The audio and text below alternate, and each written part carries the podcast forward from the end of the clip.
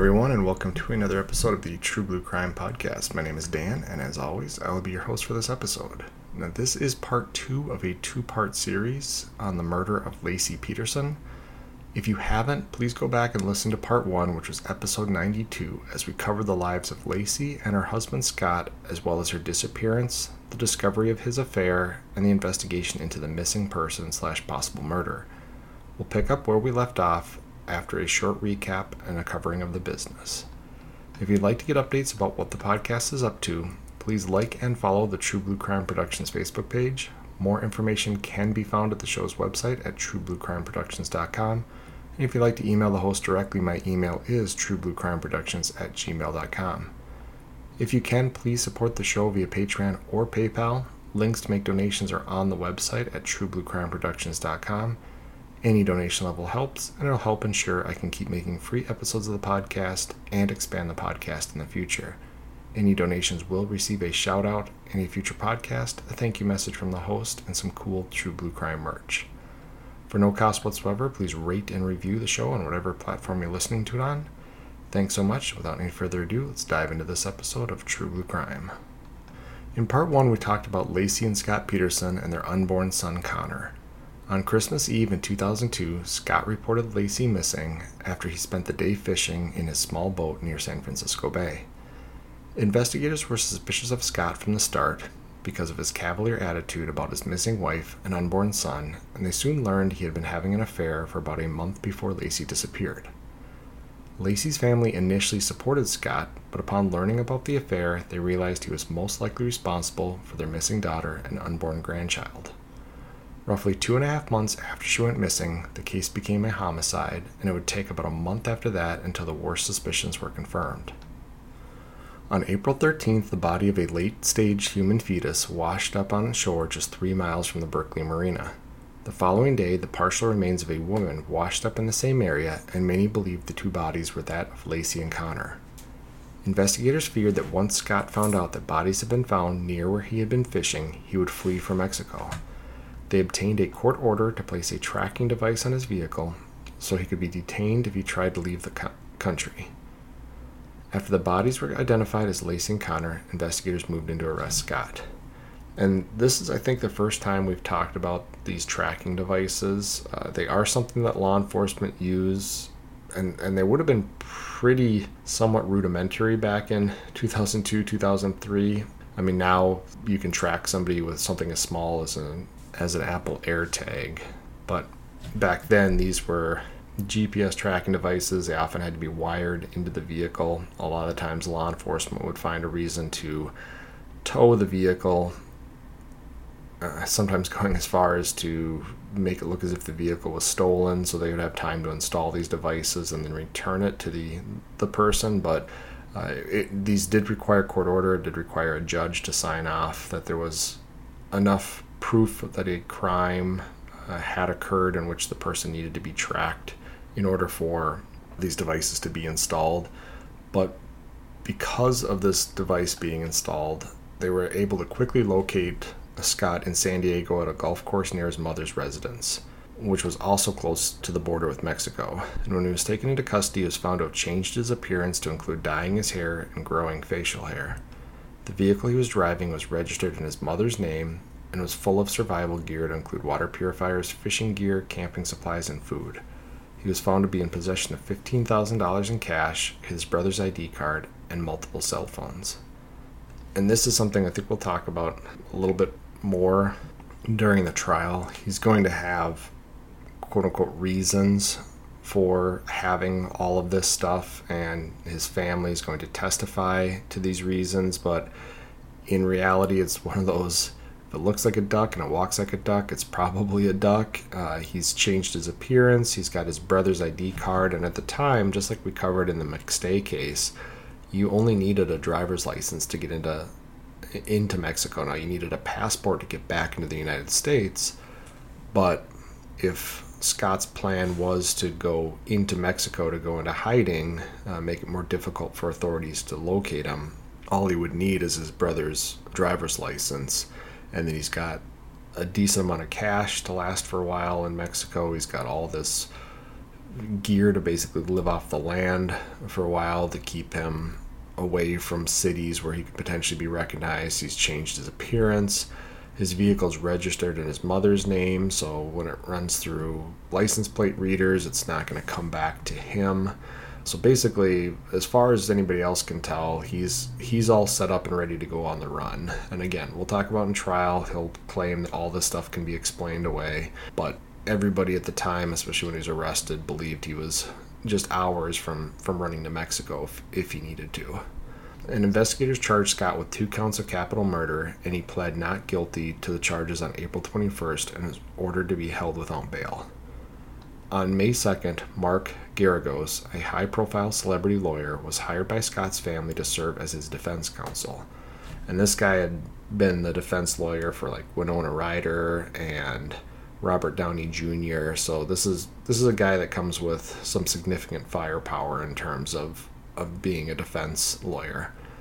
And six months later, a judge rules that there's enough probable cause for the case to go to trial and orders that Scott stands trial in 2004 for the crimes. And I don't know if we've talked about this at all, but it, it's not that police just arrest somebody and then automatically there's a trial.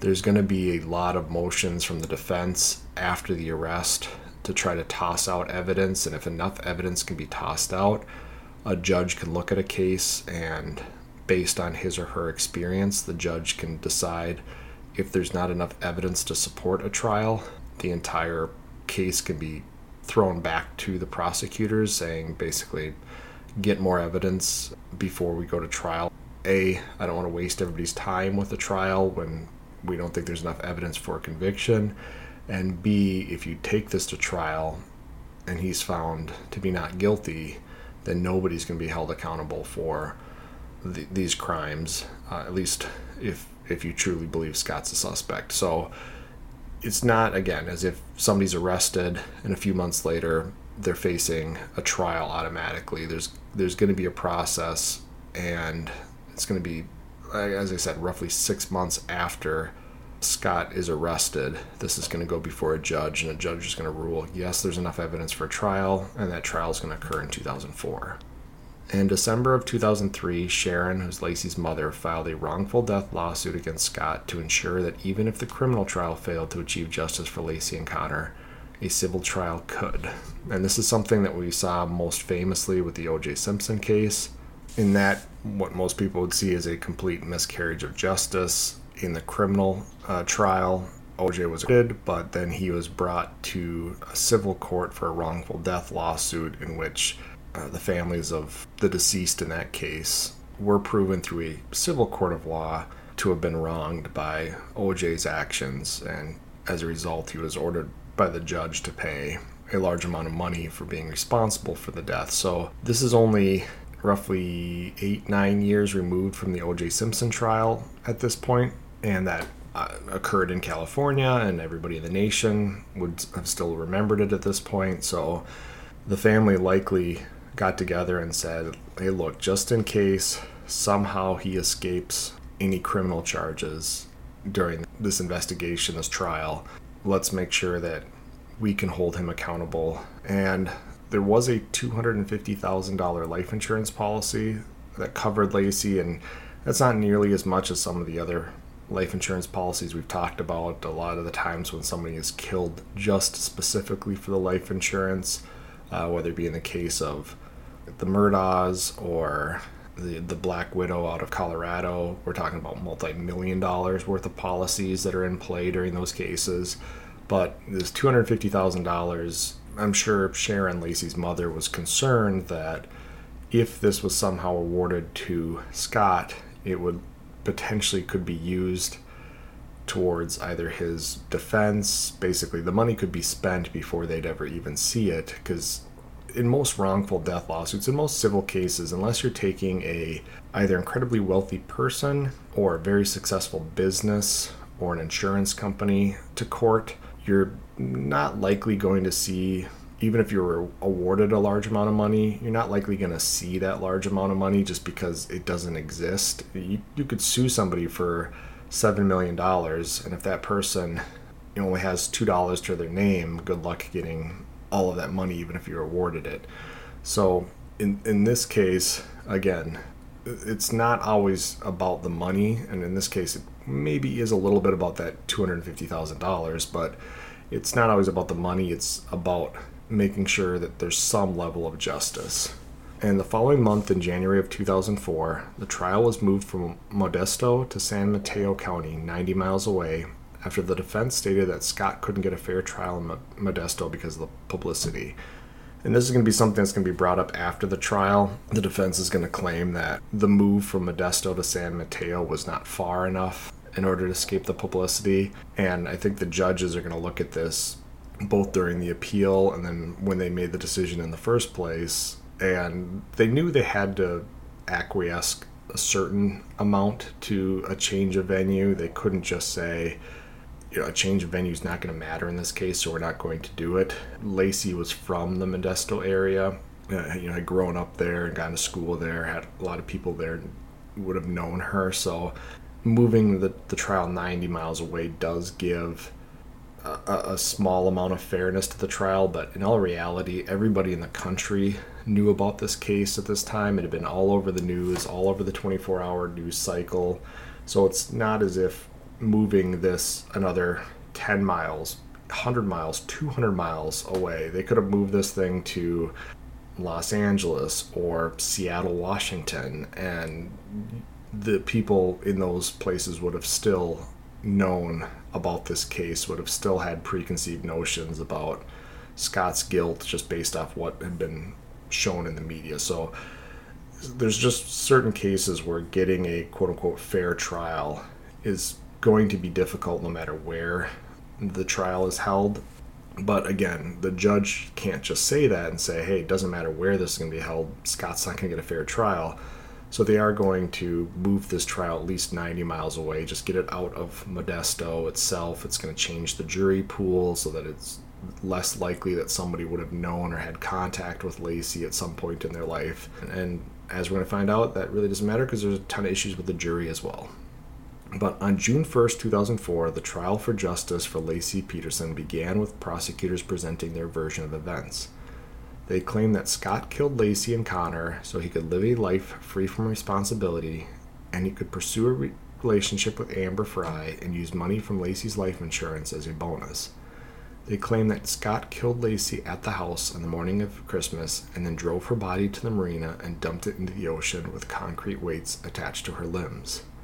The defense argued that Scott had a laid back personality and he was not a murderer and would prove that Conner was born days after Laci went missing and during a time when Scott could not have killed Laci or Conner. During the trial, the prosecution had the challenge of proving murder with little in the way of direct evidence. Their entire case was built on circumstantial evidence that, when put all together, they hoped the jury would see that only Scott could have been responsible for Laci's murder. They began by explaining various physical evidence found during the search of Scott's home and place of work. At the Peterson home, they found evidence on his computer that he had searched for information on the currents in San Francisco Bay. And this is something that was really harped upon in both the media and the trial. Now, I did read another article stating that the totality of his searches about currents in San Francisco Bay was about 30 seconds. And I don't know how they would know that it was that short of a time frame unless it was that they had a record of him actually visiting some type of a website that showed the currents in San Francisco Bay, and then he somehow closed out that website after 30 seconds. It, people could do a lot of things during that 30 seconds. They could print out a, a, thing, and, and again, maybe that would have shown up. If he did, maybe it wouldn't. You could take a picture of it with your cell phone. There's there's a bunch of different things you could do that would change the amount of time you had to study those currents and and sometimes maybe 30 seconds would be all it would take 30 seconds is a decent amount of time if you're looking for a one specific thing if you're looking for where to dump a body so that the currents pull it out into the ocean it wouldn't shouldn't take more than 30 seconds to look at a map with arrows on it pointing the di- different currents and pick your spot where you're going to dump a body so again while both sides would try to sell this as something that benefits them, with the prosecution saying, "Look, he's he's looking for areas on currents in San Francisco Bay," and the the defense saying, "Yeah, he looked it up, but he was only there for 30 seconds." Again, the jury has to weigh all of this stuff, and, and again, it's going to come down to not just one thing, not just him looking at currents in the bay and whether it was for 30 seconds or 30 minutes or whatever it might be. It's going to be everything put together. Uh, investigators also found a woman's hair on a tool in Scott's boat that was consistent with Laci's hair from her hairbrush. And this was important because, according to the prosecution, Laci had never stepped foot, ridden in, and, and might not have even seen the boat that Scott bought. And the defense, of course, is going to say, oh, well, she was at his place of work where the boat was, so she would have seen it, or there's a chance her hair would have gotten in the boat at that point. Just showing up to your husband's place of work where he has bought this boat. There's no proof. I don't think they found any evidence from any friends of Laci's that she was aware of this boat. Uh, from what I understood, Scott's work consisted of some type of a warehouse, uh, like a storage facility for this fertilizer and stuff. And so it's it's again, there's a lot of people who look at all of this evidence in two ways. One, they say that every single piece of evidence points towards Scott's guilt, and other people say because it's circumstantial, every piece of evidence can be explained away. The currents on in, in the bay on his computer, he was going to go fishing, he'd want to know where the currents are. Uh, Laci's hair in the boat. Well, she that's because she knew her husband bought a boat. When she visited him at his workplace, maybe she got in the boat there. But again, it's it's at the end of the day we have to add everything up. So as we say each piece of evidence, yes, there are explanations for it, but I think we're going to see at the end that those explanations, when put all together, fall short. And the boat contained one homemade concrete anchor, but there was an abundant evidence that Scott had made five concrete anchors from a bag of 90 pounds of concrete he had purchased. He would later claim he only made one anchor and used the rest to repair his driveway, but investigators found signs that five anchors had rested on Scott's boat trailer for a period of time due to four additional circular void patterns matching the one located in his boat. It was alleged that Scott poured the concrete powder into the molds while they were on the trailer, and the missing four anchors were used to tie down Laci's body, which is why it took so long for it to surface and wash ashore. And so lot's can be made of these concrete anchors. And the best way to describe it, because I heard it once in a podcast and I was trying to wrap my head around what they were talking about. So, from the sounds of it, if you're going to make a homemade concrete anchor, and and again, most people buy a boat, it would probably be less expensive and less work just to go buy a concrete anchor. Um, I love my mom to death, but there was a, a time not too long ago that my I think it was my sister and my mom and my nephew were out fishing and they asked my mom to drop the anchor over the side so they could do some fishing and my mom dropped the anchor when it wasn't attached to anything. So that anchor is sitting in the bottom of our, our lake somewhere. And so we just to the local marina and bought another boat anchor. And for a boat this size i think it was about a 14 foot little fishing boat an anchor isn't that expensive, so it seems like a lot of work to make your own concrete anchor. And if he truly, if there's evidence he truly only made one anchor for the boat, I guess as a cost saving measure, whatever, you had extra concrete left over from repairing your driveway, sure, like you went on online, found a way to make a concrete anchor, I could believe you. But the way it was described is on the on the boat trailer itself, and a lot of boats, the the tongue and the front part of the boat is kind of an area of the trailer where you can set stuff. And it sounds like somewhere on that boat, which I'm assuming is going to be the, the, the tongue, because the boat takes up most of the back of the trailer. If you're going to make concrete anchors, I'm picturing something like a, a gallon bucket of ice cream, and you're going to pour your concrete powder in there. You're going to add your water. You're going to stir it up with a power drill, stirring attachment. It's eventually going to solidify in there. Before it solidifies, you're going to put in some type of a hook device into it so that you can tie a rope around to it, and, and voila, you have a concrete anchor. Well, it's not that there was just one spot where it looks like the powder had been poured into the mold and the water added and all that kind of stuff. It looked like there was these five circular void patterns where there was powder around the circle where this mold would have been. So while one circular void would have made sense for the one concrete anchor they found, five of these void patterns would indicate that f- five concrete anchors are, were made and four of them are unaccounted for. And that's where investigators believe that he had made these five concrete anchors and he might not have even intended to use the fifth one as an actual anchor for the boat. It may have been he made five in case one of them didn't take or didn't form properly or whatever it might be. But the idea is the human body has four limbs in which to tie stuff to. If you tie four of these concrete anchors to each of the limbs, that's going to be a pretty good way to, to keep a body on the bottom for a while. This is going to get a little grotesque, a little morbid here, but when you put somebody's body into water, unless it's very, very cold water, there is still going to be decomposition and there's going to be predation by aquatic carnivores, omnivores, whatever, that are going to take advantage of this body on the, the ocean floor. Well, eventually, there's going to be weak points, and those weak points are where these, these, these limbs are attached to a human body. And eventually, over time, those the body is going to decompose slash be predated on long enough that these anchors they might still hold on the limbs but the torso will, will be released. And that's often what will wash up on shore for bodies that have been tied down with with four point anchors because it the there's nothing keeping the the main part of the body down. And even if you do like i said eventually there's weak points. The body just decomposes or is predated on long enough for the the bo- parts of the body to start breaking off. Unless it's somehow contained if you put it into say um, uh, some type of a bag uh, that that it's going to stay secure and everything's going to stay together and then you weight down that bag then you might have a situation where you're not going to have the body surface but gases the body is lighter than water eventually parts are going to surface and wash ashore which is what happened here. That usually happens after a period of time if the body's been weighted down they're missing four concrete weights that they believe were made on scott's boat trailer. So again it's not just one thing it's everything when you add it together. Now the defense would argue that getting rid of a body at a busy marina was a terrible idea and therefore scott would not have attempted it.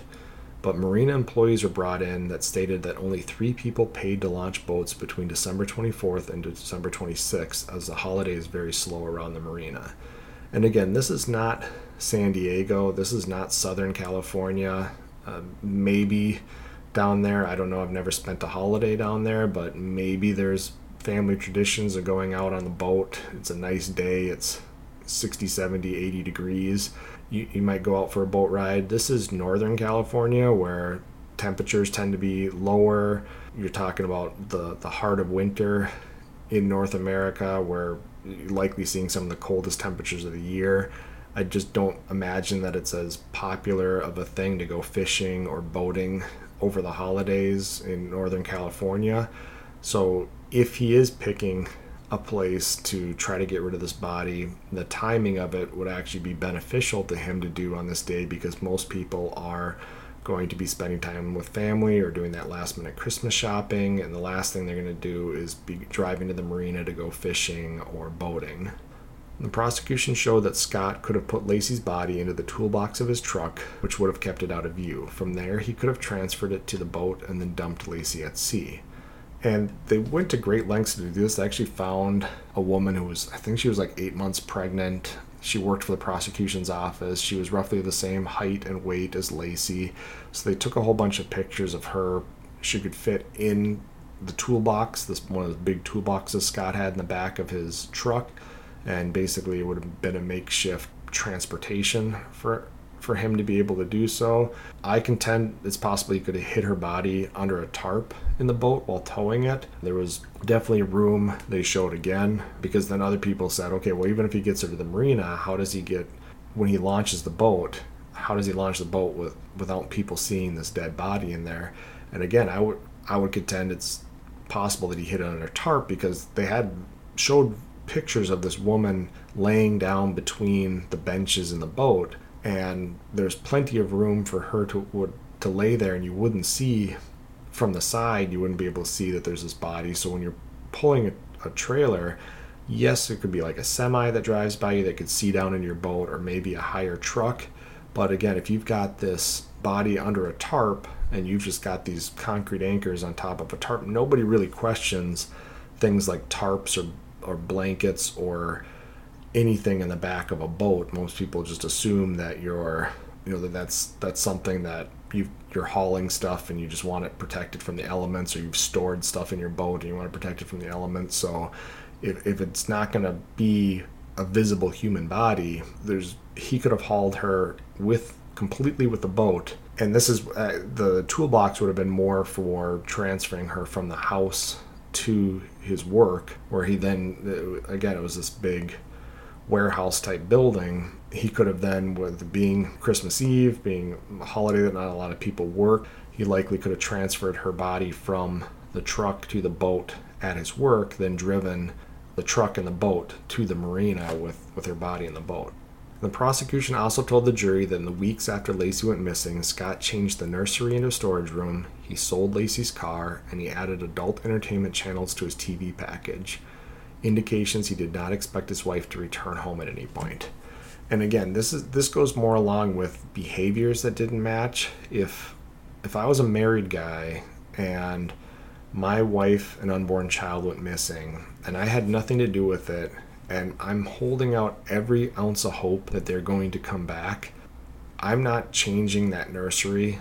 I'm leaving it as is, at least for a while. I mean, maybe eventually, a, a year, two years down the road, I might change that. But at least holding out hope, if nothing else, because the last thing I would want is that I mean, I would obviously want my wife to come, my wife and unborn child to come back, but if they did come back, I'd hate to say, oh, yeah, you know, a week after you guys left, I, I changed that room to a storage room. I sold your vehicle. And by the way, we're now paying for adult entertainment on our, our TV package because I didn't think you were coming back. I mean, these are these are things that are kind of the last thing on somebody's mind when their wife and child is missing, getting rid of that the, the spouse's vehicle, changing stuff around in the house. That's usually something somebody does after the grieving process is over, after they know their significant other is not coming back and maybe they're moving on to that next chapter in life but but doing it within weeks and before the bodies are discovered again definitely behavior that people found did not match what they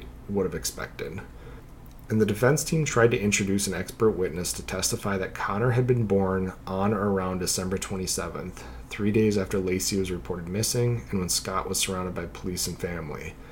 Under cross examination, the expert witness's testimony fell apart when they admitted they didn't know the exact date of conception and hadn't been given enough information to make the calculations they were claiming.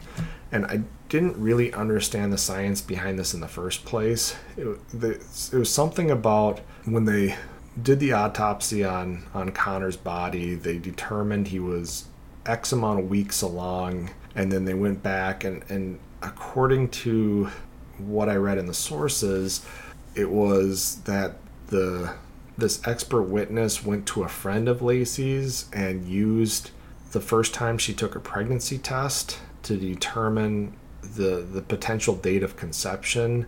And that's why it fell apart is because we're talking about them going missing on the 27th and a pregnancy test to determine the exact date of conception i mean likely is going to be w- within a range of I'm just guessing here, somewhere three to seven days of accuracy from the date of conception. If if you're going off a woman's ovulation uh, cycle and when conception may have occurred, and so when you're talking about a, a window of error as large as I'm just guessing here, three to seven days, and you're saying that the baby had to have been born around December 27th, I don't know how you don't assume that that the baby wasn't born or something didn't happen to that child within three to seven days of the date you're giving. So anywhere from December 20th to uh, early January, uh, based on that. So, and that's really, I think, what the prosecution went after this expert witness for,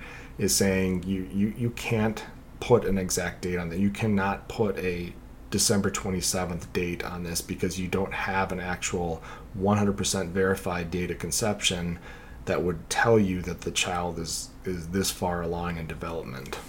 And it was something about when when this expert witness was questioned in a, a whole bunch of times, they actually said on the stand like that they needed to be cut some slack because they weren't given all the information, and that's the last thing you want from to hear an expert witness say if you're on the jury or if you're if it's your your expert witness is to have them request for a lawyer to cut them some slack. And the prosecution furthered Scott's motives by showing financial records that indicated Scott was roughly $23,000 behind in credit card payments, and over 70% of his income was accounted for in just mortgage and insurance on the house. The defense argued that Laci was set to inherit almost $140,000 in jewelry in 2005, which could have been sold to cover any debts. The prosecution also argued that Scott's company was losing money, but the defense countered with the fact it was a multi million dollar corporation and could handle a small loss like the one experienced while Scott was starting up the company.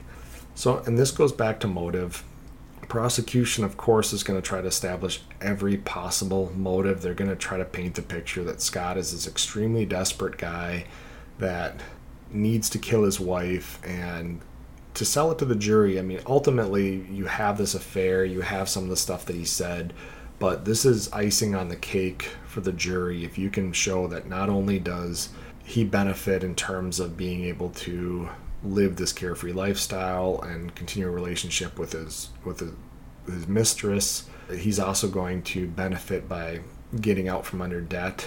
And it wasn't a great argument by the prosecution. There was something about Scott had an additional like twenty thousand dollars in potential credit card line of credit he could work, but at the same time, it definitely didn't paint the picture that they were super financially stable and they were putting money away into savings every every week. They were living beyond paycheck to paycheck. So there was some level of desperation. And again, this inheritance of $140,000 in jewelry, inheritance they can a they can go away. You can be written out of a will or the probate court can have issues with with this inheritance and b there's no proof that you're going to get what you want out of this money and jewelry. It could be worth that much, but somebody would have to be willing to pay you retail price for each item of jewelry in this collection in order for you to get back this much money. So if you're going to either pawn them, that's 20 to 30% of the value. If you're going to sell them in auction, you might get 50 to 60% of the value. It's going to be pretty tough to actually recoup all of that money. So again, it's, it's one of the finances is one area where I feel this case isn't the strongest, but at the same time, again, it just adds every little piece adds to this this case. And the previous affairs that occurred while Scott was attending his senior year of college were introduced by the defense. In a somewhat risky move, they're hoping to show the jury that Scott had been unfaithful to Laci before, and at least one case, Laci had found out about it and Scott didn't kill her. But the jury likely saw this as an apples to oranges comparison, as those relationships were flings with college students, and Laci wasn't living with him or pregnant. The pressures he was facing with the impending birth of his child, the finances, and a future with Laci that would involve Conner changed the situation to one where it wouldn't be as easy to leave Laci and start fresh. The only way for him to be with Amber and have no responsibilities was to kill Laci and Conner. And and again, the defense came out and said Scott's not a likable guy. You're gonna find out he's had affairs. You're gonna find out that he's doesn't act appropriately at all times. Uh, he's done he's shown some behaviors during the investigation that people didn't like him for. And so in the trial they're going to say yeah what do we have to lose here? Let's show. He's had two affairs before and he didn't kill Laci. It's not as if every time he gets married to somebody and he wants to be with somebody else, he kills the person he's with and then starts a relationship with the person he's had the affair with. And I, again, I don't think the jury bought it because cheating on your girlfriend, fiance, wife, well, that's terrible to do when you have there's no kids in the picture, when you're in college, when you're young. I say young and dumb, but that's just young and immoral. But when stuff like that happens, it's yeah, it's not great, but at the same time, it's not going to change your entire outlook on life. It's not going to change your future if you have an affair. And let's say Laci had left him after she found out about one of those affairs.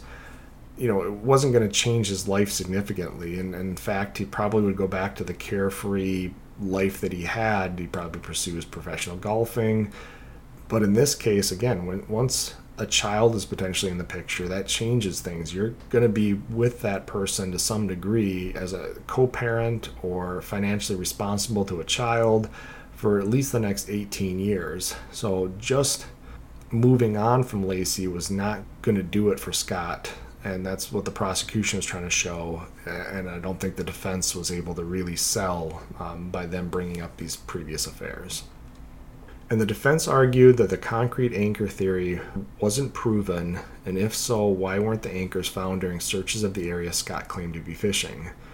And so the prosecution had to bring in an expert diver to testify that the sediment at the ocean bottom could hide concrete anchors, and they had once lost a piece of equipment, and it took four days of diving to find it, and they knew exactly where they were. This item was lost at, and that's really important because when you're searching bodies of water they're going off Scott's word for where he was that day. It's not as if they had GPS. This was not a again a fancy fishing boat with some type of a really fancy GPS device that they could get in and see the metadata and, and follow his direct path of where the boat went that day. And if the boat stopped, they could pinpoint some GPS locations and send a dive team down. They did do some you know, side scan sonar of the, of the ocean floor there, but we're talking about concrete anchors again the size of maybe a, a gallon ice cream bucket.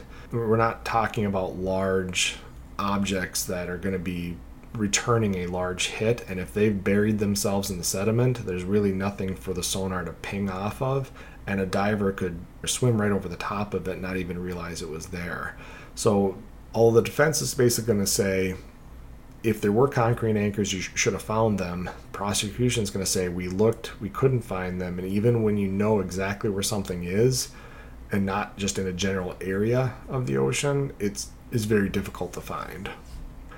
And the defense also tried to downplay the changes in Scott's appearance during his arrest and the various items that made him appear like he was going on the run. They claimed he changed his appearance to avoid the media, his mother testified she let him put his vehicle in her name because investigators kept seizing his vehicles. She also said that she had made a bank error when moving money around, and the cash was money that was taken out to fix the error. His brother testified he let Scott use his ID because he was a San Diego resident and they got discounts at the golf course they were going to golf at. And all the survival gear in the car was just because Scott liked to camp and fish. So, again, the defense, I guess, the the worst thing the defense is facing in this entire case is optics. Everything that Scott has done, including his affair with Amber Frey, including how he told some people that he was golfing that day, told the cops he was fishing, how he acted afterwards, how he acted with Amber on the phone, lying about that he was in Paris, how he all this stuff that was in his vehicle when he was arrested. It's all optics it's really bad optics for Scott. So the defense is going to try to do everything they can to paint the picture that Scott's just this idiotic guy who struggles with infidelity. Yes, he cheated on his wife. He's done that a few times. He made some stupid choices in his life. He's not the most emotional guy, but none of that makes him a killer. There's no evidence that he actually killed Laci. It's all just this circumstantial stuff. And you can't prove that he killed her beyond a reasonable doubt. And when the trial ended, there were people on both sides of the aisle regarding Scott's guilt. Many saw a series of events and circumstantial evidence that could only point to Scott committing the murder for personal gain and a free life. Others saw the lack of physical evidence and questionable motives as beyond a reasonable doubt of his guilt, and therefore he should be acquitted. Problems with the jury were abundant during the trial.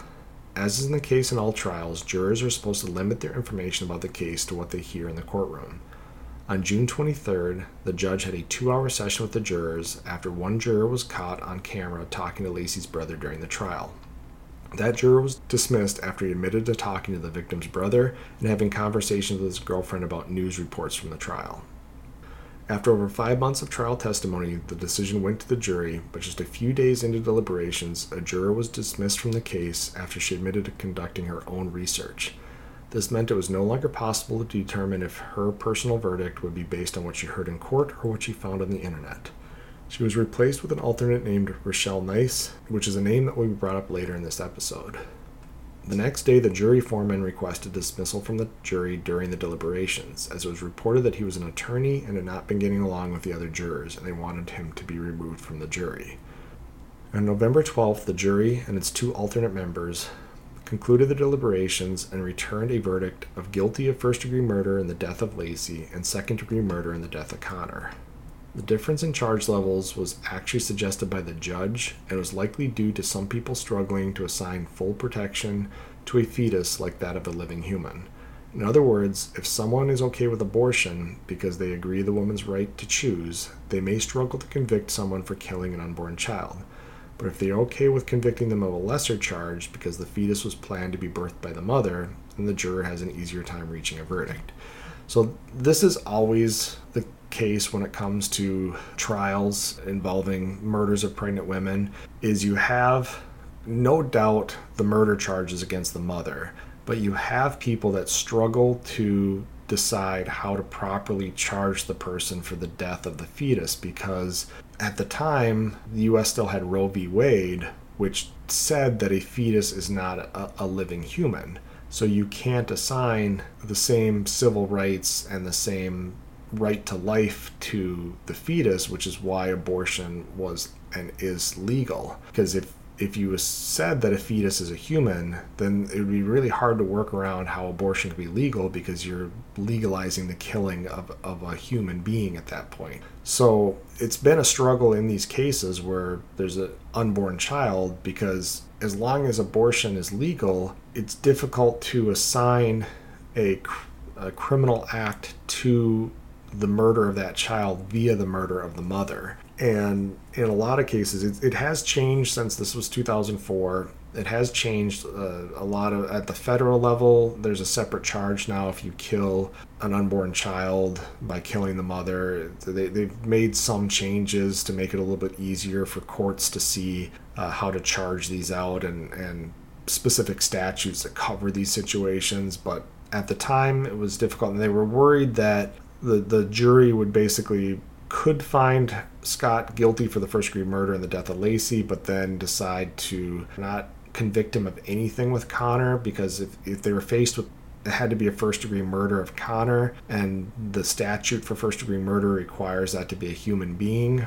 That they would look to the Constitution and say this doesn't fit, but second degree murder did. So the judge basically told them, hey, if, if you're not comfortable assigning full rights to Conner as an unborn child, then you can charge him or convict him under second degree murder. So, again, I'm not trying to get political here with abortion or anything along those lines. It just that's the best way I can describe why it wasn't two counts of first degree murder. It was a, a, a count of first degree murder and second degree murder. And ultimately, the difference would be a moot point as the first degree capital murder charge carried a possible death sentence, so the sentence for the lesser charge really didn't matter. Uh, it was more about getting justice for Conner. On November 30th, the jury once again met to discuss the sentencing phase of the trial and returned on December 13 when the jury unanimously elected to have Scott face the death penalty. The judge took the jury's decision into consideration and carefully examined the entire trial, the jury deliberations, and then on March 16th, he rendered his sentence in accordance with the jury, and Scott was sentenced to death by lethal injection. The civil case against Scott had been dropped by Laci's mother after the guilty conviction, but the judge ordered Scott to pay $10,000 to Laci's family to cover the funeral expenses for Laci and Conner. The judge told Scott he believed Scott was guilty and he committed an act that was cruel, uncaring, heartless, and callous. Due to the immense media coverage and worldwide interest in the case, the jurors were sought after for interviews about their thoughts on the trial and why they ultimately found Scott guilty. Several jurors admitted that despite the lack of physical evidence linking Scott to the crime, his behaviors and demeanor throughout the investigation was very telling. The jury also found the recorded phone calls between Amber and Scott to be especially revealing in regards to his assertion that his wife was gone and he was moving on with a life with Amber. this case is not really about the smoking gun that investigators and prosecutors always want to find. This is one of those cases where the totality of circumstances comes into account. It's that jigsaw puzzle where all the pieces fit to just right together until a clear picture of what happened appears. And this is what is referred to as Occam's razor. The most obvious uh, solution is usually the, the correct one. So when you look at this through Occam's razor, what person had access to Laci, motive to kill Laci, was in the area, admittingly that day where Laci's body was found, acted inappropriately after the death of Laci. I mean, ev- everything when you look at it, there's there's really nothing that that comes together to come to Scott's defense. Now, I, I did see several websites during my research that were dedicated to his defense, saying that he was framed or or the evidence didn't show that he actually committed this crime. He and and to that I just say if he was framed, that would have to be the best frame job in the history of frame jobs. If you wait until Scott leaves after he told everybody he was going golfing, mind you, and you wait until Scott leaves and then somehow know that he is fishing that day in Berkeley Marina, you kill his wife and unborn child, bring their bodies to the ocean, to the area where he was fishing, and drop their bodies in the ocean and it just so happens that Scott made five anchors and there's four of them are missing, but you, you didn't you didn't know that or you somehow knew that and, and still you carried out the crime this way. And then that doesn't even account for Scott having this affair and Scott telling his mistress in advance that his wife was dead and him buying the boat around the time that he decided he needed he needed to have his wife be dead in order for this story. I mean, it just it's one of those things where if you try to explain away all of the little circumstantial pieces that all come together to make this case, it doesn't make sense. The simplest solution is usually the right one. In this case, it's he had access to her, he had access to the boat. Act, he admitted to going fishing that day. Her body and Conner's body are found in the area that he went fishing his behavior afterwards didn't line up with somebody who was hoping that their wife and unborn child would come home. He's making comments about not wanting to have kids, not wanting to have responsibilities. There's there's financial gain for him. I mean, just every time you count off all these pieces of evidence, they all come together and say the only person that could be guilty of this crime is Scott Peterson. And then and then not only that, if you now you have to look at who else could have been responsible for all this stuff? Who else would have, like I said, either you had to have the best frame job in the world in order to frame him for this, but who else stands to benefit? Who else stands to gain if Laci and Conner are dead? The only thing you could say is if somehow Laci had been kidnapped, sexually assaulted, and killed, but then you have to go back to how does her body end up in the same body of water 90 miles away from where she went missing. Of all the places, and we talked about the McStay family and how bodies in the deserts of California are popping up at, a ridiculous rate. How do you choose to drive 90 miles to the exact marina, to the exact body of water that Scott decided to drive that day, and you put a body in the water that same day that then surfaces four months later? It just no other suspect makes sense. You've ruled out all other possibilities, and therefore it has to be Scott. Jurors found him to be dishonest with almost everybody in his life, and it made his defense team's assertions unbelievable as well.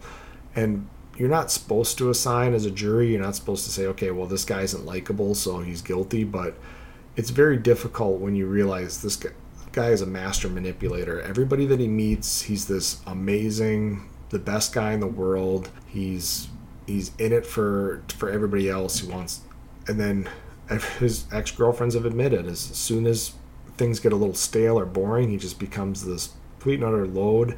He doesn't want to do anything he's got no motivation left. And, and then so yes he's going to present as this absolutely terrible person and that is going to make the defense team's case even harder And the judge also ruled that Scott was not eligible to receive Laci's $250,000 life insurance payment because under California law, a convicted criminal cannot profit from his or her crime. So life insurance was instead awarded to Laci's mother. Scott was sent to death row at San Quentin State Prison on October 21, 2005, to await the results of his many appeals. The first appeal filed was an automatic one that occurs after a death sentence and did not occur until July 5th of 2012. So a lot of people wonder why people sit on death row for so long without being executed. Well, in this case, there's an automatic appeal that occurs after a death penalty sentence, and this one was almost seven years from the time he was sent to prison until the first appeal was was written and served. So that's seven years, and it's not as if the appeal has even been looked at or considered at this point. And the following day, Scott's defense team filed an additional 423 page appeal asserting that mistakes have been made during the trial to include unfair media coverage and incorrect evidentiary rulings. And then two and a half years later, the state filed its response to the appeals, laying out the reasons why the trial had been fair and appropriately decided by the judge. The appeal went before the California Supreme Court in June of 2020. The Supreme Court was willing to listen to arguments about jury behavior and selection that did seem to plague the case. And so, despite there being several issues brought up in this these appeals, the Supreme Court does not have to, or the Court of Appeals does not have to address every item in the appeal. It's not all or nothing deal. They can select different parts of the appeal that they feel might have uh, some warrant to have arguments over, discussions over, however you want to see it. And so in this case, despite there being you know, 423 pages of appeals about unfair media coverage and incorrect evidentiary rulings, it's the Supreme Court's going to look at all that and say, nope, all of that's not something that we're concerned about in this case, but we are concerned about jury behavior. Uh, the defense argued that the trial should have been moved even further away because half of the jury candidates had to be excused as they admitted they had already decided Scott was guilty based off the media coverage and there were other arguments about the jurors being allowed to get into Scott's boat on dry land, and improperly excusing possible jurors was also an issue that was heard. And so, again, the, the Supreme Court's going to look at this more from a jury standpoint. And the, the whole thing about half the jury candidates being excused because they already decided Scott was guilty, again, you could have moved this case to Boston or New York, other side of the country, and you probably would have run into half the people had already decided Scott was guilty. So again, the Supreme Court's going to look at that stuff and say there's there's nothing we can do about the media coverage. It is what it is. Those jurors were excused because they were as they were supposed to be. It's supposed to be an open-minded person, and these people had already decided Scott was guilty. So there's nothing to look at there. This whole issue of the jurors being allowed to get into Scott's boat on dry land. There's a lot of issue with this boat being so small that people wondered if somebody could toss somebody overboard with four concrete anchors without capsizing the boat because it doesn't have a very wide base. And so if you have Scott who was 200 and some pounds and Laci was about 150 pounds and these concrete anchors, you've got probably roughly 400 pounds of weight all on one side of the boat going over the edge of the boat. There's a good chance it was capsized. And so for some reason, when the jurors wanted to look at the boat, a couple wanted to get in to see how steady the boat was. Well, it was on dry land, so of course it's going to seem steady. It's going to be in a trailer and it's not going to move. And they the defense thought that that was unfair. That you know had it been in water and had they had a 150 pound dummy with weights on it and then had somebody demonstrate how boat would have capsized and the jurors were in there at the time then of course, that probably would have been an appeal by the, the prosecution. But on August 24th, 2020, the California Supreme Court rendered its opinion after a 7 to nothing vote in favor of overturning Scott's death sentence. And this is because they found that jurors opposed to the death sentence had immediately been dismissed and had not been asked if they could set aside their personal beliefs about the death penalty in order to honor their oath as a jury. So this was really something that it was more of a formality. Basically, had they just asked these jurors that checked a box basically saying, I oppose the death penalty, had they just asked those jurors, hey, we see that you oppose the death penalty, but if you're sworn in under under oath stating that you were going to see this not by your personal beliefs, but just by the by the way justice pre- presented in the courtroom. If it comes to the point where the person's found guilty, and if they're going to face the death penalty, can you set aside your anti-death penalty stance and and can and sentence this person to death. And now, had they asked that question and the juror still said no, absolutely, I will never, ever, ever send somebody to death, then that person could have been dismissed and there would have been no issue with it. But because they didn't ask that question, because they went purely off the questionnaire, the Supreme Court found it wasn't fair to Scott that those jurors were immediately dismissed, and so they overturned just the death sentence part of it. But because the issue wasn't a dis- about a decision to convict, but instead a decision about the ultimate penalty, Scott's overall conviction was not overturned. Instead of facing death, Scott would face life in prison without parole. The prosecutors announced they would retry the death penalty sentence part of the trial only, but reversed that decision in 2021. Scott was officially sentenced to life in prison without parole on December 8, 2021. He was also sentenced to serve 15 years concurrent to his life sentence without parole for the second degree murder of Conner. So, again, he's got life without the possibility of parole. So, these 15 years doesn't matter if they're served consecutively or concurrent because he's never going to see parole. So, it's not as if these 15 years are going to extend a parole period or anything like that if, if it was served consecutively and Scott was taken off death row in October of 2022 and moved to Mule Creek State Prison. In December of 2022, allegations that the replacement juror, Rochelle Nice, lied on her jury application were made by Scott's defense team. When asked about a past involving domestic abuse, Nice had answered she had not experienced domestic abuse. However, it was learned after the trial that Rochelle had sought a restraining order in 2000 due to abuse she sustained while pregnant. Scott's lawyers argued her past tainted her view of Scott and he was not subjected to a fair trial. While reviewing the latest appeal, a judge ruled that Rochelle didn't so much as lie as she didn't answer questions on the questionnaire very well, and the error was not one that likely affected the outcome of the trial. And Scott's lawyers can appeal the judge's decision, and so this case may once again go before the California Supreme Court. But for now, Scott is behind bars where he's been since his arrest of April of 2003 that is it for the case of Laci and Conner Peterson. So, again, uh, a case I've wanted to, to cover just because it's one of those cases where the beginning of the CSI effect, everybody wanted there to be the slam dunk. They wanted there to be some form of evidence, direct physical evidence that linked him to the crime. And we're going to find this is, is probably one of the premier court cases that show you're not always going to have that direct evidence. And even when you do, when it's between a spouse, just like that hair in the boat, it's not always going to indicate that that person's automatically guilty or that they're innocent.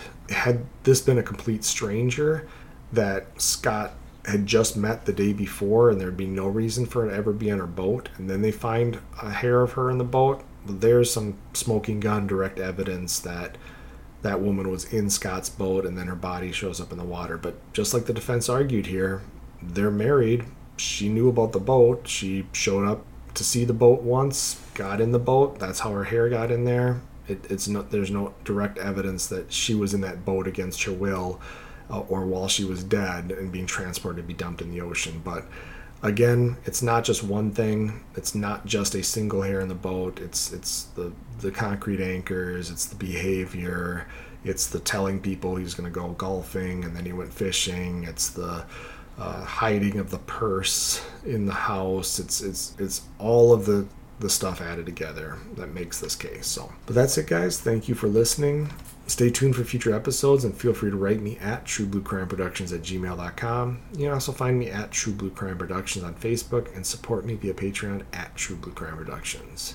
That's it for today, guys. Thanks for listening. Talk to you later. Goodbye.